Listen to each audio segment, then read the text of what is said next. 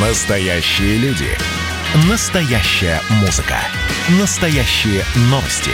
Радио «Комсомольская правда». Радио про настоящее. 97,2 FM. эм. Только у нас. На радио «Комсомольская правда». Всем здравствуйте! В эфире радио «Комсомольская правда». Я Сергей Мордан, и со мной в студии Александр Гамов. Будем мы разговаривать сейчас с пресс-секретарем президента России Дмитрием Песковым. Это прямой эфир, э, граждане, имейте в виду. Вот. Да, ну, но ничего, да. ничего. Вот э, мы дозваниваемся, что это у нас...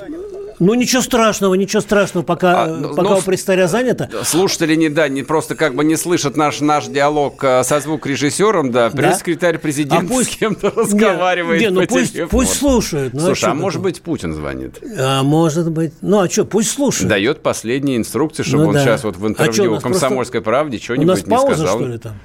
Или как? Или музыка? Никакой музыки нет, просто мы с тобой в эфире и все. Так, Дмитрий Сергеевич с нами.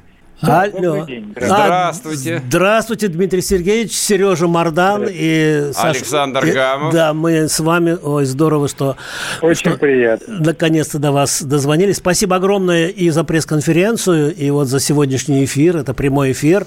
Дмитрий Сергеевич, э, прежде всего вопрос, вопрос вот э, у нас такой. Как Владимир Владимирович оценил прошедшую пресс-конференцию, 16-ю по счету? А, Ну, скорее позитивно. Позитивно с точки зрения того объема вопросов, которые ему удалось выслушать, которые удалось задать журналистам. Потому что действительно по охвату тем э, пресс-конференция была очень содержательная. А для президента, конечно, главное это понять, что интересует журналистов, что называется, из первых рук. А в этом году, поскольку формат был достаточно уникальным, он содержал еще элементы прямой линии, то есть к вопросам журналистам еще добавились прямые обращения граждан, э, что де- делает, наверное, делает, наверное, вчерашний день э, еще более эффективным для президента. Вот вы знаете, если, если так честно, вот мне, ну, для меня это было тоже 16 как и для Владимира Владимировича, э, пресс-конференция. Мне вот не хватало в пяти э, шагах э, президента. Я раньше слышал, можно сказать, скрип его пера. Вот, вот немного вот, вот, вот это вот.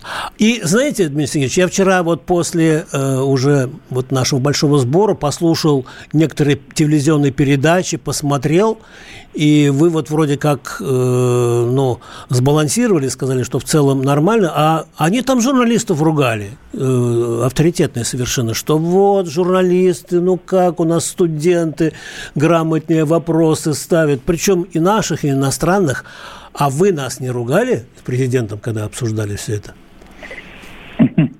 Ну, смотрите, действительно, э, да, вам наверняка, да и мне тоже вместе с вами не хватало президента в нескольких метрах, хотя э, вместе с ним была целая группа журналистов, А, давайте не будем это э, забывать. Но, понимаете, это та реальность, в которой мы живем. И в этой реальности нам с вами жить еще, судя по всему, не один месяц. От этого мы с вами никуда не денемся. Пандемия есть пандемия, и в одночасье она э, просто физически не может прекратиться. Вот, поэтому э, э, согласитесь, что хотя вы не слышали скрип пера, но на содержание это никак не влияло. Ну, в принципе, да, да. Э, то есть, да, определенный дискомфорт э, визуальный э, для нас, он все-таки никоим образом не усиливался с точки зрения отсутствия содержания. Потому что содержание, содержание это главное. Главное содержание, а не форма. И это содержание, оно было на великолепном уровне. Что касается уровня вопросов. Слушайте, у нас всегда кто-то кого-то ругает и кто-то кого-то критикует. Ну да. Э, Вот, поэтому к этому нужно относиться, я предлагаю к этому относиться толерантно.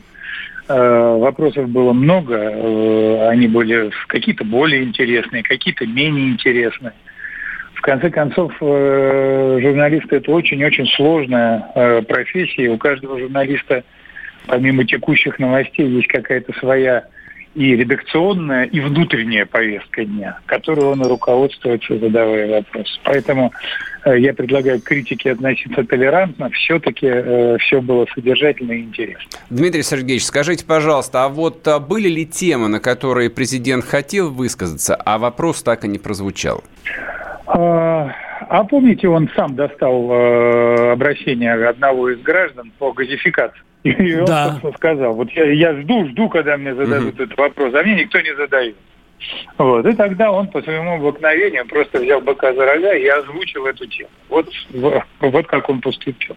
Действительно, кстати, мы тоже э, мы э, сами просматривали вот этот массив обращений граждан да и большую часть этого массива Путин сам просмотрел. Вы видите, что он некоторые обращения оттуда выдернул, э, к чему я обращался во время э, этой пресс-конференции. Вот. Но по кодификации вопросов много. Вопросов много. Там проблема очень понятная. То есть газ-то есть практически везде. Его, его много. И было бы странно, если было бы по-другому. Но вопрос последней мили. Просто очень дорого вот если у вас там в 50 метрах от вашего дома труба, да, очень долго, очень дорого вот это вот последние 50 метров провести и э, подключить к самому дому. И вот на это граждане жалуются. Но сейчас активно идут, идет процесс подписания специальных соглашений между «Газпромом» и региональными властями. И э, вот на основе этих соглашений будет быстро реализовываться программа по газификации. Классно. Я напоминаю нашим радиослушателям в прямом эфире радио «Комсомольская правда» Дмитрий Песков, пресс-секретарь главы государства, а э, с ним э, сейчас работают Сергей Мардан и Александр Гамов. А, Дмитрий Сергеевич, вот э, Владимир Владимирович вчера сказал, что не поставил прививку, так, как вакцину для людей старше 65 э, лет еще не готовы. Неужели наши передовые умы не могут создать прививку для первого лица государства? Первое лицо государства пользуются теми же прививками, теми же лекарствами, которые э, делаются для граждан, для всех граждан страны. Угу. И никто никогда отдельную прививку для кого-то одного, даже если это глава государства, делать не будет. А что касается прививки, то, безусловно, она требует э, таких больших данных, и поэтому специальные, специальные э, э, тестирование проводится именно на определенных э, возрастных группах.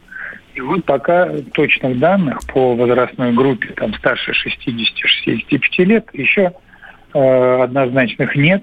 Э, они еще только появятся. И вот именно об этом говорил, говорил президент. А что касается наших гениальных умов, то вот они себя проявили, они сделали первыми в мире, они сделали прививку – достаточно быстро ее обкатали, три фазы тестирования. А, вот мы видим, уже начинается вакцинация в масштабах всей страны. Дмитрий Сергеевич, а и вчера, и сегодня было огромное разочарование, связанное с вопросом Сергея Шнурова. Вот когда он получил слово, вы ожидали, что его вопрос будет острее или нет? И почему вот все получилось так, как получилось? Ну, не то, к чему мы привыкли, так скажем. Ну, смотрите, я, я, во-первых, конечно, я признаюсь, я не мог удержаться от того, чтобы не дать слово Сергею.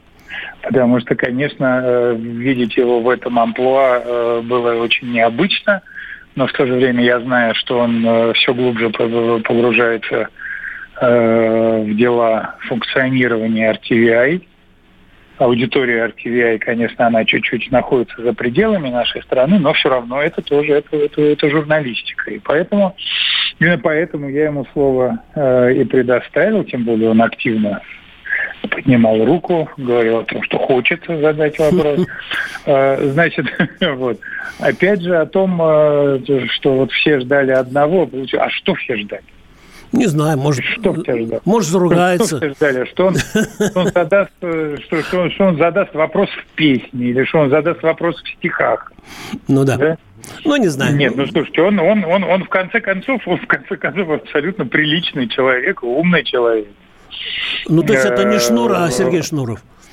Мы-то привыкли ну, к артистическому амплуа, поэтому и ожидания ну, были конечно, немножко слушайте, другие. Давай, давайте все-таки амплуа и, и, и э, сценические образы э, да, как-то э, отличать от, от реального человека. А понятно. то, что человек осва- осваивает новые профессии, мне кажется, это только заслуживает похвалы. Абсолютно. В этом году Владимир Владимирович очень часто общается с подчиненными по удаленке, так называемой. Сложно ли ему было перестроиться с личного общения на цифровой? Он все-таки человек общительный. Ну, э, вы знаете, мы же все э, привыкали к, мы все привыкали к формату видеоконференции и видеообщения, дистанционного общения. И действительно, сначала для всех, я думаю, что в том числе и для, для президента, было э, сложно получить какие-то навыки общения так, чтобы э, не перебивать друг друга, дать человеку договорить до конца, а потом соответственно, уже, уже апеллировать ко всем аргу- аргументам этого человека, не забыть то, что хочешь сказать сразу, что, может быть, можешь себе позволить во время очной беседы. Да, это определенная э, чуть-чуть другая модальность общения, но опять же, э, опять же, это форма. По сути, это не меняет ничего. И для президента Путина, по сути и по содержанию, это не меняет ничего. Да, форма другая, но суть работы президента, стиль работы президента, характер президента остается прежним, и это никак не подлежит изменению или трансформации. Дмитрий Сергеевич, ну вот а, мы за много месяцев, да, привыкли к тому, что президент постоянно обращался и к народу, и общался с чиновниками, с министрами по Зуму, и вдруг пару недель а, назад он начал активно ездить по стране, вот как бы заменив а, Зум-общение на реальные встречи. А в чем была причина? Ну, если не секрет, конечно. По- Понятно. Нет, нет, здесь нет никакого секрета. Во-первых, ну, конечно, как прежде, активно. Э, Пока ездить по стране нету, э, нету возможности.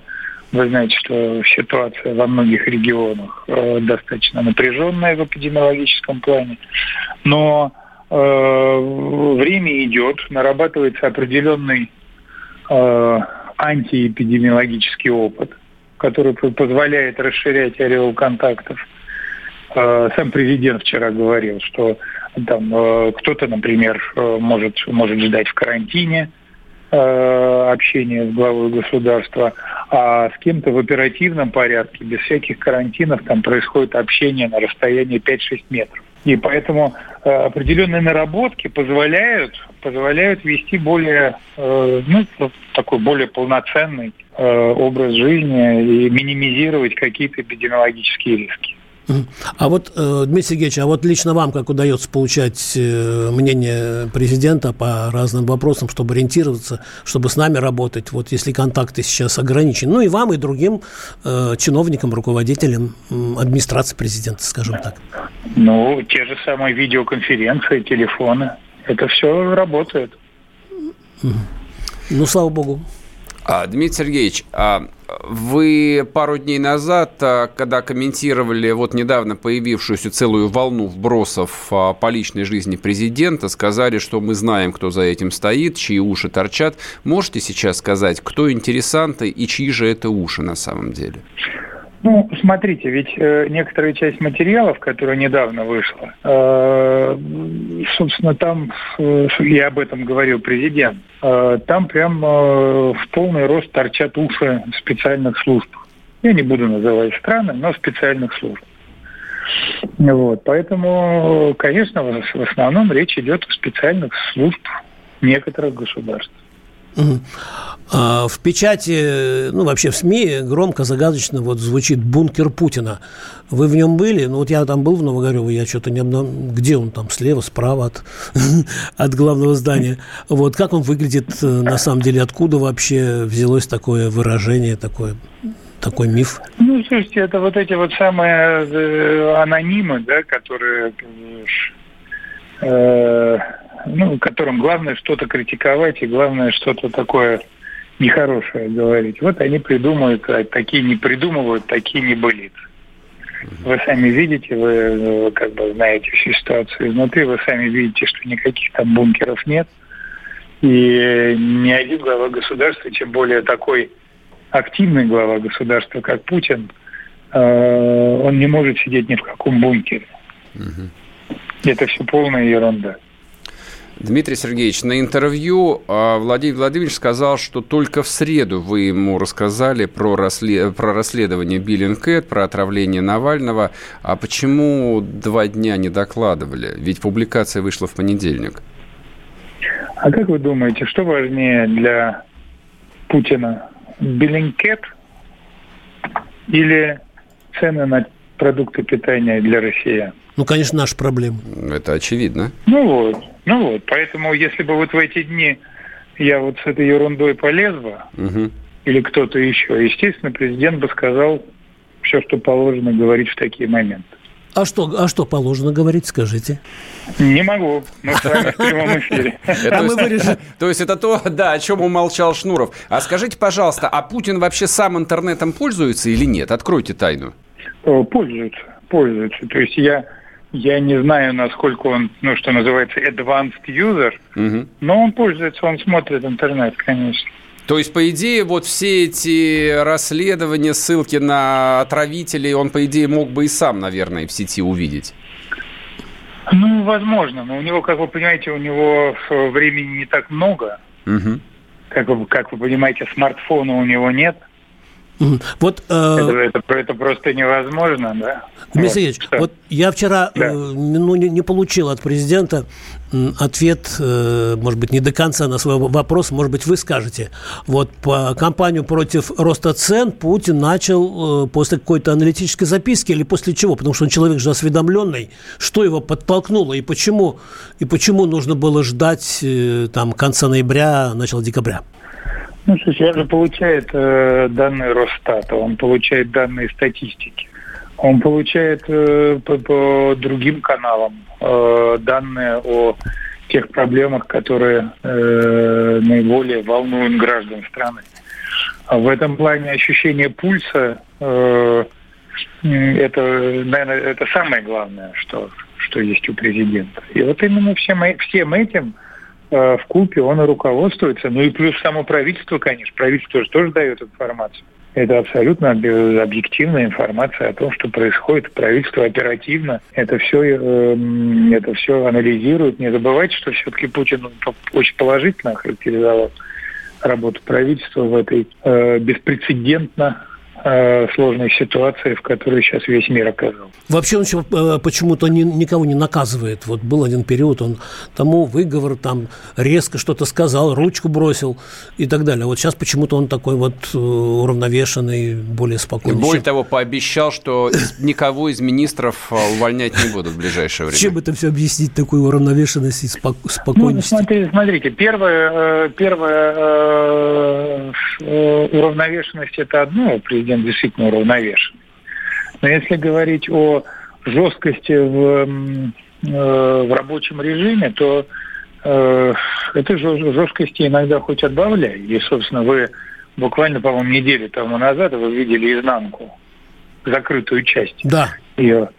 Да, показали одного из совещаний, как, как раз по тематике роста цен. И вы видите, вы, вы видели, насколько президент может, может быть жестким. Это действительно так. И это не то, что он вот э, кого-то критикует конкретно из правительства. Это он, он, он э, в сложных ситуациях он может быть одинаково жесткий с э, работниками своей администрации, и правительства, и других ведомств, и так далее, и тому подобное. А что касается увольнений и так далее, это, знаете, любимый вопрос журналистов. Там вот что-то произошло, что-то не так, да? А скажите, а когда кого-то уволят? Там, и так далее. И э, я просто хочу вам напомнить, что сам, сам Путин неоднократно говорил, что в целом, в целом, наверное, кого-то уволить это самое легкое. Но угу. организовать работу и сделать так, чтобы работа велась на оперативном и профессиональном уровне, с э, максимальной отдачей, а это гораздо сложнее. Я напоминаю нашим радиослушателям в прямом эфире радио «Комсомольская правда» Дмитрий Песков, пресс-секретарь президента России, Сергей Мордан, Александр Гамов работают в эфире. Дмитрий Сергеевич, такой вопрос. А как ваша жизнь в этом году изменилась? А если можно, назовите три или пять самых ярких событий, которые случились лично с вами самых ярких со знаком плюс или со знаком минус? Как, Конечно, как, плюс. Как, нет, плюс. Почему нет? Как а ты хочешь минус? Да, ну, не надо. Я, я короче... Да, хорошо, давайте а, Мне за плюс, э, а Мардан... А мне за минус. За минус. Ой, да, слушайте, на самом деле, конечно, э, э, год это тяжелый очень, который еще будет продолжаться у нас сколько, пару недель, да? Год очень, э, год очень тяжелый. И э, он и для страны в целом тяжелый, и для всего мира, и для каждого гражданина, для каждой семьи в отдельности. И в этом году, конечно, э, мы все столкнулись с определенным, мы вышли из зоны комфорта и в плане образования, я имею в виду дистанционку, и в плане наших там стариков родных, в плане их передвижения, я имею в виду режим изоляции. И в плане бытовых каких-то деталей, я имею в виду, как, когда вот мы в Москве столкнулись с необходимостью там регистрации каждой поездки, там номерных знаков и так далее и тому подобное. Это, конечно, это все определенный вызов, с которым мы все столкнулись. Э, мы в нашей семье, мы переболели коронавирусом. Это тоже такое яркое, яркое uh-huh, событие, uh-huh. которое, наверное, запоминается. Но в то же время э, в какие-то периоды было больше общения с семьей. И это очень здорово. И э, во многом удалось, ну, частично, наверное, но удалось все-таки компенсировать какие-то э, недели и месяца, когда, собственно, видели друг друга буквально по несколько минут. Удалось и с детьми поговорить побольше о жизни, узнать вообще их мировоззрение, чем они живут. Э, э, где-то удалось побольше почитать книг побольше посмотреть интересных фильмов. То есть нет худа без добра, но, конечно, лучше бы, чтобы такого добра было поменьше. Хотя тоже, понимаете, это же большая утопия думать, что вот сейчас куранты пробьют э, в полночь, э, и этот год уйдет, мы с себя стряхнем всю эту пыль и заживем как раньше. Нет, этого не будет. Нам надо все-таки э, это чувство мобилизованности в себе сохранять, и каждый должен заботиться о себе, о своих ближних, и тогда мы будем заботиться и о нашей стране. Вот я однажды у Владимира Владимировича спрашивал по поводу внуков, и он сказал, что да, я не очень хороший дедушка, там типа редко там игрушки покупаю. Это было, по-моему, после прямой линии. А вот теперь, судя по всему, Владимир Владимирович справился, потому что он э, вчера рассказал, что он и Маршака читает, и другие книжки именно советских и российских авторов. А вы хоть раз наблюдали за этим, Владимир Владимирович, как, как это он сидит на диване, там очки, может быть, вот внуки рядом. Как это вообще все происходит? Нет, послушайте, я, я чиновник, я госслужащий, и э, поэтому, поэтому э, это никак не входит, э, не входит в мои обязанности. И, конечно, личная семейная жизнь Путина, она касается только, только самого Путина и только тех, кто является его родными и близкими. Дмитрий Сергеевич, такой вот э, прикладной вопрос. Нет единого мнения, нужно ли прививаться от ковида тем, кто уже переболел. Вы переболели, ваша семья, вы сказали, еще раз переболела. Вы вот для себя эту дилемму как э, собираетесь решать? Будете прививаться или нет? А, вы знаете, мы делали анализ, который показал у нас э, очень высокий по-прежнему уровень антител. Угу. И э, исходя из этого, э, мы пришли к выводу о том, что имея такие антитела, э, нам мы, мы пока вакцинироваться не будем, потому что нет смысла. Ты же вакцинируешься для того, чтобы у тебя иммунитет возник, но у меня пока иммунитет на максимуме. Угу. То есть мне, соответственно, просто нет смысла вакцинировать. У нас минута осталась. Да, и, и про Новый год. Да, про Новый год. У меня еще есть одно, один вопрос такой очень личный. А нам сегодня интервью дает ваш супруг Татьяна Навка. У вас есть возможность передать О. ей музыкальный привет. Выберите любую песню на русском языке, а мы ей доставим. На русском языке. Что у нас есть про снег, про лед? Про Новый год? А вот про Новый год, конечно. Ну, поставьте какую-нибудь песню из, из Господи, как этот фильм-то наш э, народный, любимый. «Чародей». «Чародей». «Чародей». А, понятно. «Три белых коня». Конечно. Договорились. Вот. Конечно. Это был Дмитрий Песков в прямом эфире радио «Комсомольская правда». Э, с ним работали Сергей Мардан и Александр, и Александр Гамов. Гамов. Спасибо, хорошего Дмитрий дня. Дмитрий Сергеевич, огромное спасибо. Спасибо, Дмитрий Сергеевич. Удачи. Только у нас. На радио «Комсомольская правда». Ну что, это «Хроники Цыпкина» на радио «Комсомольская правда». Имеет ли право звезда напиться, принимать наркотики, вообще вести образ жизни, который не может послужить примером подрастающему поколению? Что делать в принципе с алкоголизмом? Ну, перебрал в барик. Со всеми бывает. Приехала полиция. Забраться на постамент, тереть э, каменный член и думать, что произойдет с тобой чудо. Звонит бабушка. Она говорит, не имею никаких претензий к тому, что ты используешь мат. Можно не позорить меня на всю страну? И вся в своем посте написать грамотно с мягким знаком. Известный писатель Александр Цыпкин ведет дневник специально для радио «Комсомольская правда». Без купюр и цензуры. Хроники Цыпкина. Слушайте по пятницам в 10 вечера по Москве. Я, правда, к сожалению, сразу сяду.